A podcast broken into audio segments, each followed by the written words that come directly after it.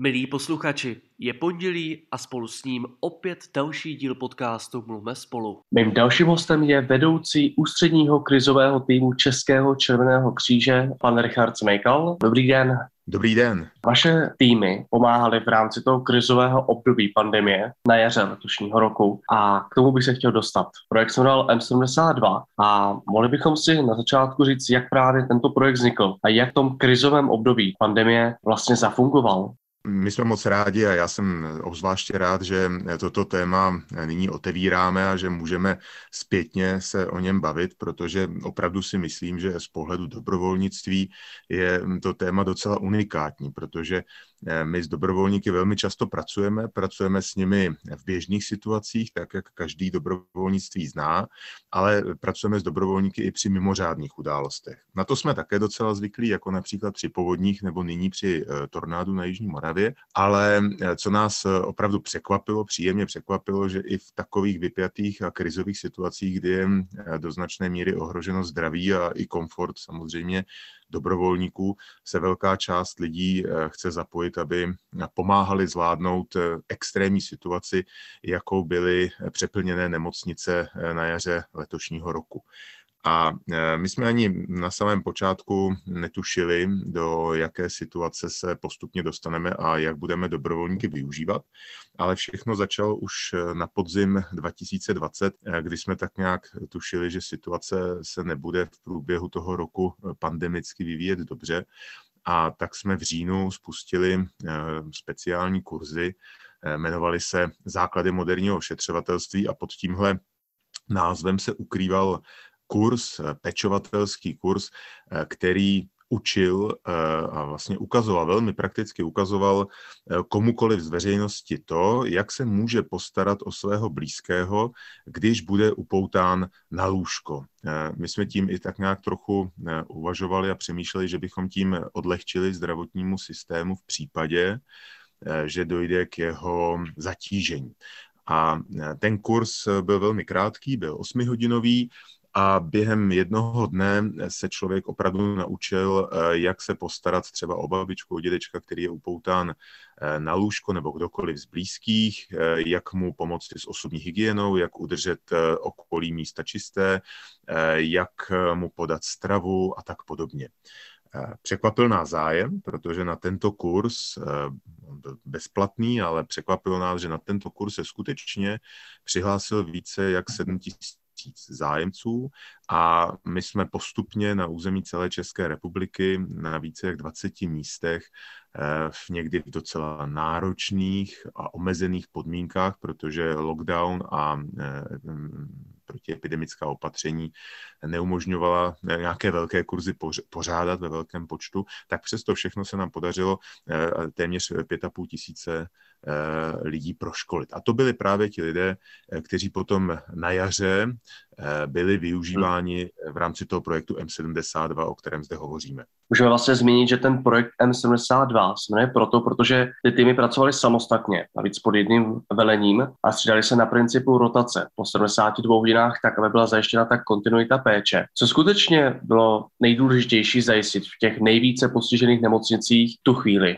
Co znamenalo to odlehčení toho systému? Řekl jste to přesně. My jsme eh, v určitou chvíli eh, seznali, že není eh, úplně efektivní a, prospěšné pro nemocnice jen tak poslat dobrovolníka do nemocnice. Mimochodem, toto se už dělo vlastně na podzim, dělali jsme to i v pobytových zařízení sociální péče neboli v domovech pro seniory, dělali jsme to i v jednotlivých nemocnicích a to vypadalo skutečně tak, že jsme proškoleného dobrovolníka poslali do nemocnice, nemocnice se jej ujala a někam ho zařadila a ten dobrovolník tam pomáhal.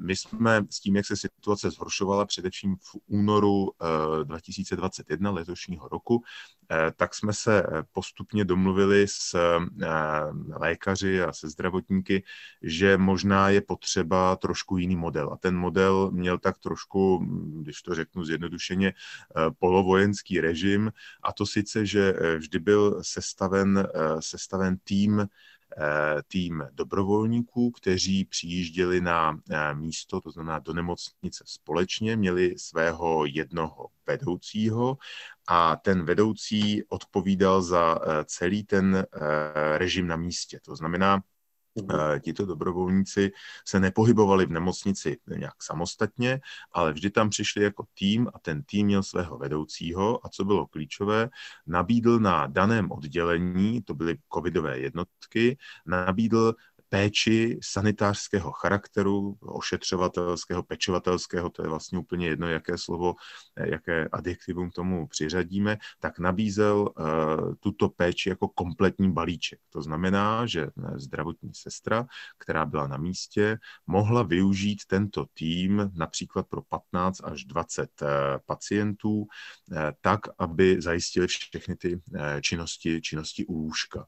A e, to bylo klíčové, protože my jsme nechtěli zatížit nemocnici tím, že musí zaškolit e, svého nového dobrovolníka a především, a to je vlastně i e, to, ta, ta zkratka M72, která někdy působí jako, že to je zkratka pro nějaký raketový motor nebo něco takového, tak to je skutečně složenina vlastností toho týmu. M jako mobilní, to znamená, ty týmy byly vysílány po celé České republice, práce eh, a zároveň 72 znamená, že ty týmy byly nasazeny 72 hodin, to znamená eh, tři dny eh, bez ustání, ten byli tedy v, v, samozřejmě ve směném režimu, takže vždy na 12 hodin pracovali, 12 hodin odpočívali a takhle to dělali po dobu tří dní, než se vyčerpali. To skutečně byla náročná práce. My jsme zjistili, že čtyři dny už by bylo příliš a dva dny je zase málo, aby ten člověk se tam dostal do takového toho správného rytmu.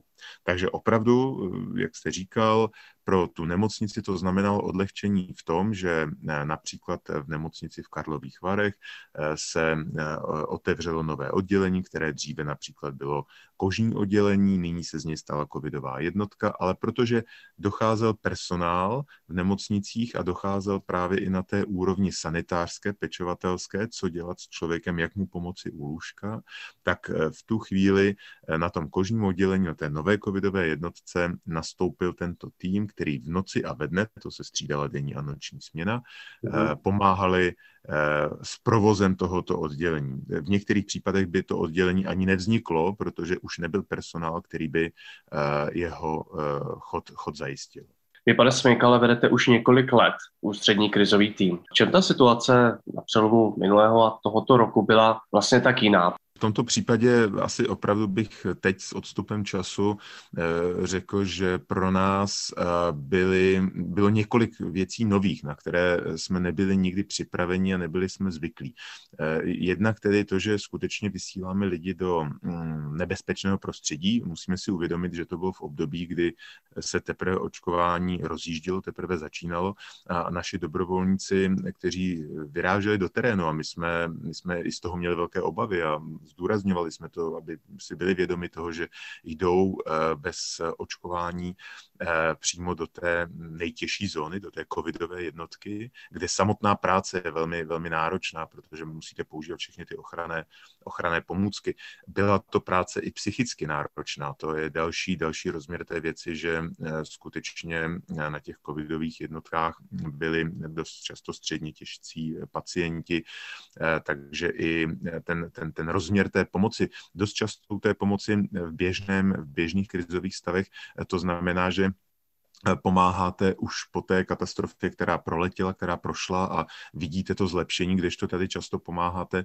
eh, v situaci, kde eh, ten stav pacientů je velmi, velmi těžký, takže někdy i to světlo na konci tunelu není úplně viditelné. Takže to nebezpečí a ta extrémnost té situace a zároveň odpovědnost za naše dobrovolníky, to, bylo, to byla noční můra pro mě i pro kolegy. Je třeba říct, a za to jsme tedy rádi, že z téměř 400 dobrovolníků které jsme postupně nasadili do těch 11 nemocnic, eh, se skutečně velmi malý počet z nich eh, nakazil, nakazil covidem, eh, protože důraz na ochranné pomůcky, zejména ochrana dýchacích cest, to byla, to byla alfa a omega. Takže to byla první taková mm-hmm. vlastnost, se kterou jsme se doposud nesetkali. Druhé, co nás v tu chvíli pro nás bylo náročné organizačně, bylo i ty lidi v dostatečném množství a efektivně připravit. Jak jsem říkal, v době lockdownu, kdy není možné nebo nebylo možné se setkávat ve větších skupinkách, tak samotné školení bylo samozřejmě rizikovou záležitostí, aby nedošlo ke kontaminaci nákaze mezi účastníky kurzu, takže i to bylo těžké zorganizovat tak, aby to bylo bezpečné, zároveň eh, vždy pro malý počet lidí. Bylo pro nás také těžké eh, období, ve kterém eh, jsme působili. To bylo více jak dva měsíce kontinuální práce a jak jsem zmiňoval, prakticky každý třetí den eh, vyrážely desítky vozidel, protože ta mobilita dost často znamenala, že i do nemocnic, kde jsme třeba v okolí nemohli najít dobrovolníky, tak jsme tam posílali eh, systémem eh, mobilních vozidel hasičského záchranného sboru, který nám tehdy velmi, velmi pomohl, ale i dobrovolníků a nebo studentských organizací, tak jsme je posílali a opravdu to vypadalo jako válečná mapa kde jsme hmm. přesouvali týmy po České republice a vždycky za 72 hodin eh, vyčerpané, unavené týmy eh, vozidly zase dostávali eh, zpátky, zpátky do svých domovů. Takže i ten rozsah, logistika, a celé, celý kontext té situace byl pro nás, kteří máme určité zkušenosti, velkou novinkou a vlastně i velkou výzvou. Byla pro vás výzvou i ta psychická stránka samotných těch dobrovolníků? Vy už asi umíte třeba zpracovat se stresem a možná i se strachem z toho, co se vlastně děje, ale jak třeba vy jste říkal, že ti dobrovolníci podstoupili i předtím nějaký kurz, byli vlastně pod vaším velením. Do jaké míry se vám podařilo vlastně ošetřit i tu psychickou stránku a tu stresovou těch samotných dobrovolníků, protože i oni určitě, předpokládám, že určitě byli příjemně přivítaní v tom terénu, to znamená v těch samotných nemocnicích, ale určitě se musí setkávat i s konfrontací, možná ze strany samotných pacientů, kteří mnohdy mají strach o svůj život. Jak to třeba tohle probíhalo? To, to máte určitě pravdu, protože to je jeden z aspektů, eh, na který my jsme v našich kurzech tak trošku nejprve jenom lehce, eh, lehce jsme k němu došli a zařadili jsme do toho kurzu jako práce eh, s umírajícím pacientem, práce se smrtí, setkání se se smrtí a podobně, ale samozřejmě jsme nepředpokládali, že tohle tehdy na podzim, že to bude nějaká dominantní záležitost, ale pak se skutečně ukázalo, že pokud jste nasazen na covidové jednotce, eh, kde eh, jsou lidé v těžkém stavu a jsou napojeni na kyslík, tak pro každého toho pomáhajícího dobrovolníka bylo těžké se často vyrovnat se skutečností, že lidé, lidé, lidé na těch odděleních umírají a e, na, na té věc, myslím, na kterou si úplně nemůžete zvyknout e, hned na poprvé a v nějakém větším měřítku. E, v těch pomáhajících profesích je samozřejmě jsou, jsou lidé profesionálové a na to setkání se se smrtí postupně dojde. Ovšem my jsme neměli moc čas na to ty lidi připravit a i třeba i nějaký běžný rituál, který v takových standardních podmínkách bývá, tak nebylo možné, možné uplatnit. Takže my jsme velmi záhy došli k tomu, že po každém návratu z těchto nemocnic a z tohoto nasazení jsme dělali takzvaný, tak, takzvaný debrief, setkání se všemi, kteří eh, měli za sebou takto silný eh, emotivní zážitek, eh, takže se k nám připojovali na tento debrief, na toto setkání. Samozřejmě zase jsme byli v situaci, že nemůžete, tak jak byste to udělal standardně, face to face, neboli setkání přímo s tím člověkem, že byste si s ním o té záležitosti pohovořil. To nebylo možné, takže jsme to dělali zase eh, elektronicky přes eh, Zoom a Google Meet a eh, to samozřejmě snižuje komfort takové, takové péče.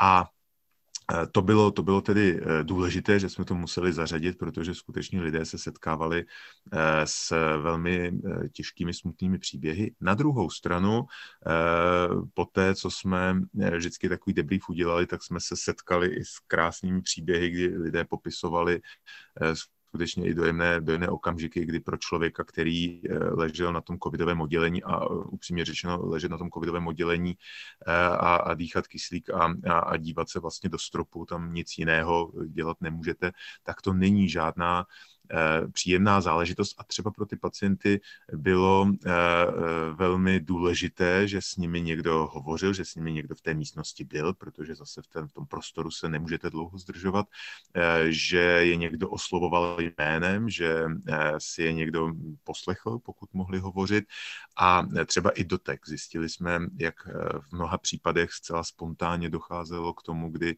pro pacienta bylo důležité třeba dotek pohlazení, kontakt rukou. A bylo i zvláštní, že pacienti dost často třeba ty naše dobrovolníky pohladili po ochranném štítu, to znamená vlastně je to až takový, takový vlastně nezvyklý způsob, jak dochází ke kontaktu s člověkem. A máme jeden moc hezký, moc hezký příběh, kdy nám jedna kolegyně vyprávěla, že pro některé pacientky bylo tak důležité se dozvědět, jak vlastně ten dobrovolník vypadá, že pokud to bylo možné, tak, tak o přestávce vyšli ven před nemocnici a protože to bylo v přízemí, tak bylo z okna vidět do, toho, do té zahrady, do toho sadu a tam se jim samozřejmě bez respirátoru a bez toho tajveku, bez toho ochranného oblečení, to zná v civilu, s lidskou tváří ukázali a vyvolali velmi silnou emotivní reakci, radost pacientů, že vidí toho člověka, který vypadá někdy jako kosmonaut, takže ho vidí eh, v těch lidských rozměrech. Takže i takovéhle drobné věci, o kterých eh, dopředu ani nepřemýšlíte, nenapadnou vás, eh, tak se v těch příbězích odehrávaly. My se od tohoto příběhu pomalu musíme přesunout ke konci našeho podcastu. Pane Smykale, jaká vlastně bude úloha toho ústředního krizového týmu Českého červeného kříže nyní? Pokud teď se nacházíme v krizovém období pandemie, tak eh, co to znamená pro vás, jako pro váš ústřední krizový tým a co pro vás teď bude priorita? Jsou to dobrovolníci, nějaké další subjekty nebo samozřejmě asi aktuální stav předpokládám? Jste připraveni třeba i to, o čem jsme dnes mluvili, případě nutnosti obnovit? Určitě. Já jsem, já jsem osobně vnitřně přesvědčen po eh, letech zkušeností a práci s dobrovolníky, že dobrovolníci při krizových situacích eh, jsou eh, skutečně dost často klíčem ke zvládnutí té situace. Není to dáno tím, jestli stát je dobrý, špatný, systém je dobrý nebo špatný. Je to dáno podstatou věci, že pokud situace kritická, katastrofická situace překročí své hranice, běžné hranice, tak se najednou ta situace nedaří zvládnout standardními prostředky. A dobrovolníci, kteří přicházejí v masovém měřítku, a to se děje všude ve světě, to není nějaká zvláštnost České republiky, to se skutečně děje při každé katastrofě, v každé zemi, že se vám vytvoří skupina lidí, kterým, kterým ta situace není lhostejná, nebo chtějí pomoct, nebo, nebo, nebo chtějí zkrátka využít svůj volný čas k tomu, aby tu situaci celá společnost zvládla. Takže to je věc, která je tady mezi námi a byla, je a bude, takže je dobré s ní pracovat. Eh, takže například teď, jak spolu hovoříme, tak eh, já vlastně vysílám z místa eh, z Jesenice u Rakovníka, kde právě proběhlo cvičení dobrovolníků. Tentokrát jsme se zaměřovali na pohyb v terénu při povodních, pro, zaměřovali jsme se na monitoring potřeb, které mohou vzniknout v oblasti zasažené povodněmi. A je velmi milé a příjemné, že se nám tady objevují lidé, kteří byli v projektu M72, to znamená, že oni se, se příjemně vlastně, když to teď přenesu do terminologie, eh, seznámili, infikovali tou myšlenkou, že eh, být dobrovolníkem v krizové situaci je něco, co je možná i závazkem do budoucna, takže přišli i nyní a i když nejde o nemocnice, nejde o COVID, tak se připravují a trénují pro terénní monitoring, který se při povodních dělá.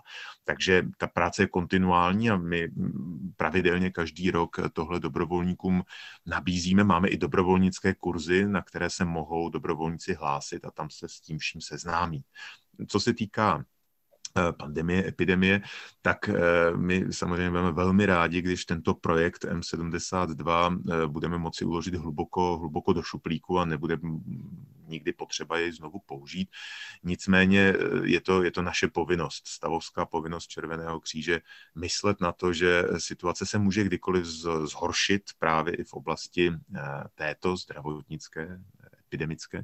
Takže mhm. i na to myslíme a máme, máme připravené některé takové oživovací techniky pro absolventy tohoto kurzu a tohoto projektu M72, abychom je drželi v pohotovosti i na období, které nadchází, byť si přejeme, aby to, jak jsem říkal, nikdy nebylo využito, hmm. ale je nám, je to naše vlastnost být v takové trošku ostražitosti a připravení kdykoliv eh, v nemocnicích pomoci, kdy to bude potřeba. Ještě jednou děkuji za naše vyprávění o tom, jak vlastně vaše týmy pomáhaly v krizového období pandemie a určitě přeju, aby snad co v nejmenším nasazení byly potřeba při dalších krizových situacích. Mým hostem byl pan Richard Smejkal, vedoucí ústředního krizového týmu Českého červeného kříže. Děkujeme, že jste si udělal čas. Já děkuji za pozvání do tohoto pořadu a děkuji nejen za sebe, ale i za všechny kolegy z Českého červeného kříže, všem dobrovolníkům, kteří se projektu zúčastnili a při krizích a mimořádných událostech pomáhají. A já se na vás těším zase za týden. Další díl podcastu Mluvme spolu najdete na Spotify a dále na webových a facebookových stránkách NGO Marketu. Mějte se krásně a naslyšenou.